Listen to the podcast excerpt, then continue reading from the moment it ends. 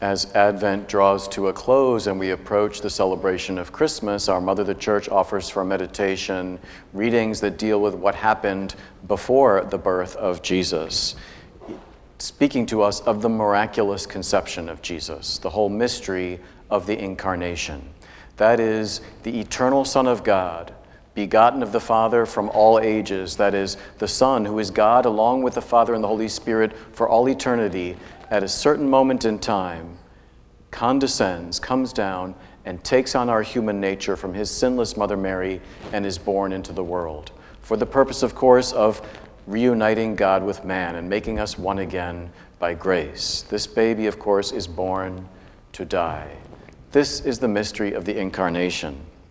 And in this mystery, in this central event in the history of humanity and of the universe, God has a job, He has a big job for Mary. She is to be the mother of God. God, the Son, is to take His humanity from her and perfectly unite humanity and divinity in His divine person.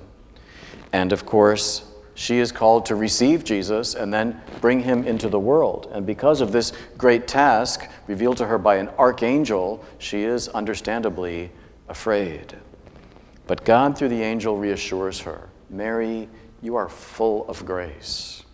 She was especially prepared for this role from the first moment of her own conception. She is filled with the grace, with the love, with the saving friendship of God, and she's been prepared for this great task. And the angel says to her, Nothing is impossible for God working through us. And this reminds us of that great old spiritual saying, I use it all the time myself the will of God will never lead you where the grace of God cannot keep you. God's never going to give us a task without giving us at the same time all the grace and strength we need to accomplish it. The will of God will never lead you where the grace of God cannot keep you. That's why Mary is a model for all faithful Christians.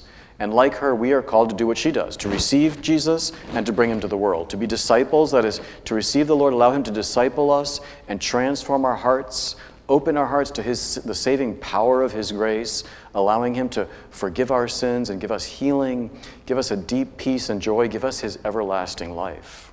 And then, having experienced that, having been discipled by the Lord, we're called to be missionaries and go out and bring him to others, just as Mary did as God had a big job for her, we share in that same job of receiving the Lord and bringing him into the world.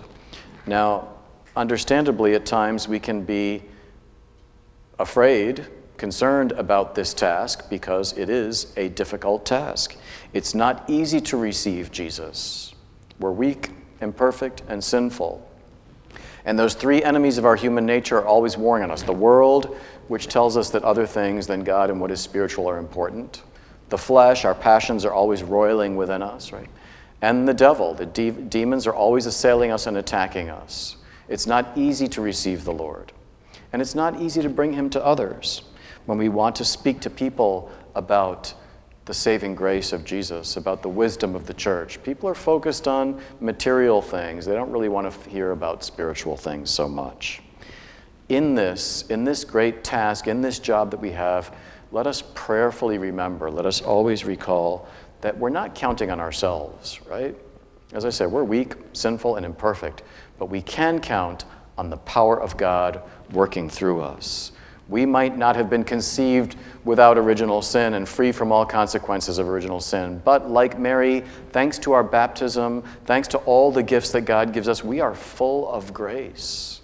We have been given a share in God's own life, in His love that He pours into our hearts in so many ways, especially when we meditate His Word, when we receive His sacraments, when we, when we unite ourselves to Him in prayer, when we reach out and encounter Him in the needy. We are filled with His grace. And so we're able to do things which seem impossible. But for God, all things are possible, even through weak and sinful and imperfect us, right? The 2,000 year history of the church is filled with examples of saints, of holy men and women, ordinary people that did extraordinary things because they allowed God to work through them. They opened their hearts to the transforming power of His grace and then shared that grace with others. Let us pray then, through Mary's intercession, let us pray to the Lord that we will follow her example of missionary discipleship allow ourselves to be discipled by the Lord, to be transformed by the power of His grace, the greatest power in the universe. What this season and the Christmas season is all about the coming of grace through Jesus Christ, through that great mystery of the incarnation. Let us receive Jesus as his disciples. And let us be missionaries and bring him to those that we encounter, to all we encounter, with joy and with zeal, wanting to share with others what we ourselves have experienced. And let us do this all never discouraged, but always with confidence. Confidence because God is with us, and the power of his grace in us can work miracles. It's a tough task, but God is with us, and he gives us the power to accomplish it. The will of God will never lead you where the grace of God cannot keep you. Amen.